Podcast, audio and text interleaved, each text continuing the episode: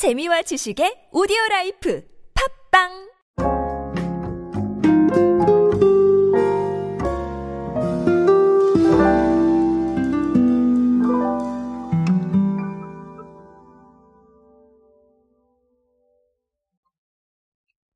아마 HMR이라는 단어는 많이들 들어보셨을 겁니다.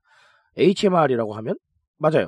네, 가정 간편식을 말하는 단어죠. 근데 제가 아마 HMR 말고 하나 더 여러분들께 소개해드린 단어가 있을 겁니다. 제 클립을 오랫동안 들어오셨다면 아마 기억을 하실 텐데요. 연관 지어서 RMR이라는 단어가 있습니다. 이건 레스토랑 간편식이죠. 자, 근데 이게 HMR뿐만 아니라 RMR도 생각보다 굉장히 큰 성과를 많이 얻고 있는 것 같아요. 자, 그래서 요거 어, 좀 어떤 느낌이 있는지 한번 알아보도록 하겠습니다. 안녕하세요 여러분 노준영입니다. 마케팅에 도움되는 트렌드 이야기 그리고 동시대를 살아가신 여러분들께서 꼭 아셔야 할 트렌드 이야기 제가 전해드리고 있습니다. 강연 및 마케팅 컨설팅 문의는 언제든 하단에 있는 이메일로 부탁드립니다. 자, 아, 제가 녹음을 하다 보면 가끔 혀 짧은 소리가 날 때가 있는데 강의할 때도 그래요. 예, 6시간 막 7시간 하다 보면 가끔씩 그러니까 네, 그건 좀 양해를 부탁드립니다. 자, 일단은 어, RMR과는 조금 연관이 없는 통계 하나로 오늘 얘기 시작을 해 볼게요. 일단은 GS25가 분석을 좀 해 봤더니요. 올해 2분기에 HMR 매출은 전년 동기 대비 23% 정도 신장을 했답니다. 자, 이렇다는 건 HMR 계속해서 좀 더 주목을 받고 있다라고 보여지고요. 그쵸?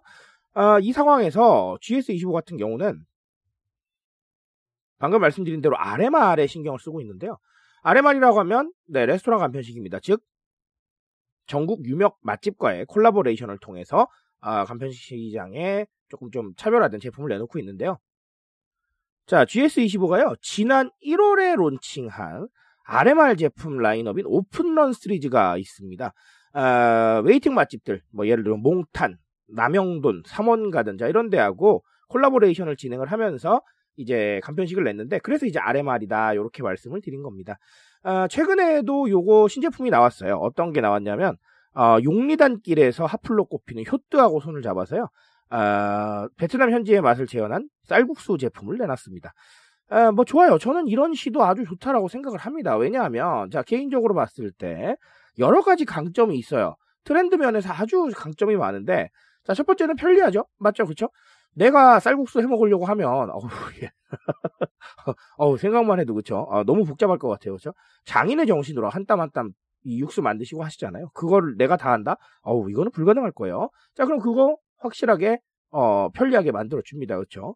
자 근데 맛도 괜찮아요. 그런데 어, 다른 상품하고도 차별도 돼요. 내가 만약에 쌀국수에 관심이 많아요. 그렇다면 어 이거 고르겠죠. 프리미엄 좀 더 좋은 거 먹고 싶잖아요. 그쵸 자, 거기다가 또 생각을 해보니 기다릴 필요도 없겠어요. 그렇죠? 뭐 이런 부분들 시간적 경제성도 상당히 좋습니다.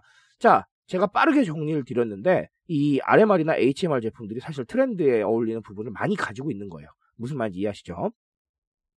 자, 여기다가 사실 RMR 제품이 뭐 밖에서 직접 사 먹는 것보다 비싼 경우는 잘 없잖아요. 물론 아, 기존에 있었던 HMR보다 조금 비싸긴 합니다만 그래도 그거보다 비싸지는 않잖아요.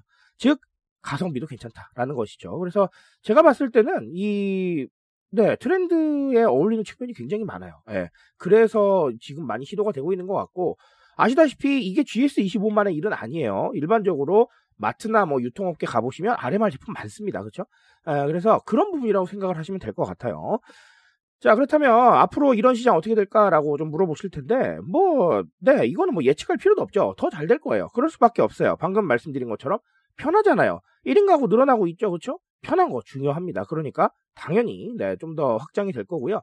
자, 그리고 어쨌든간 어, 이런 것들이 유통업계에서는 자신들의 어떤 이런 어, 정체성을 좀 드러내고 외부에 좀 더 경쟁력 있는 제품을 내놓는 어떤 이런 계기가 될 수도 있기 때문에 유통업체에서는 계속 하려고 할 거예요. 자, 그러니까 아, 계속해서 좀 이어질 부분이 있을 거고 자, 여기다가 제가 아까도 말씀드렸다시피 사람들이 관심 있는 제품이나 관심 있는 분야에 대해서는 돈을 조금 더 쓰려고 합니다. 그게 프리미엄의 가치이기 때문에 굳이 나는 싼 것만 먹을 거야. 이렇게 하는 사람 은 없어요. 그러니까 저 같은 경우도 마찬가지거든요. 제가 정말 관심 있는 분야의 음식에 대해서는 조금 비싸다고 해도 맛있다고 하면 사 먹어 봅니다. 근데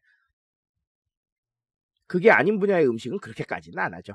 아마 모두가 마찬가지실 거라고 생각을 합니다. 그런 상황이기 때문에 어, 이런 추세는 제가 봤을 때는 앞으로도 좀 오래 가지 않겠냐라고 생각을 하고 있습니다. 자, 그러니까 아, 지금 RMR 내세요라고 말씀을 드리는 게 아니고요. 아, 그렇게 이해하시면 안 되는 거 아시죠? 아, 결국은 좀 더 편리하게 뭔가 좀 서비스나 소비에 접근할 수 있는 방법 찾아보시고요.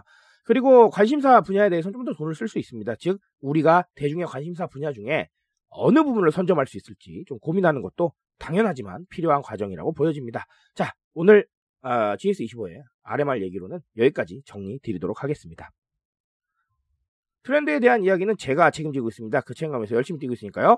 공감해 주신다면 언제나 뜨거운 지식으로 보답드리겠습니다. 오늘도 인싸 되세요 여러분. 감사합니다.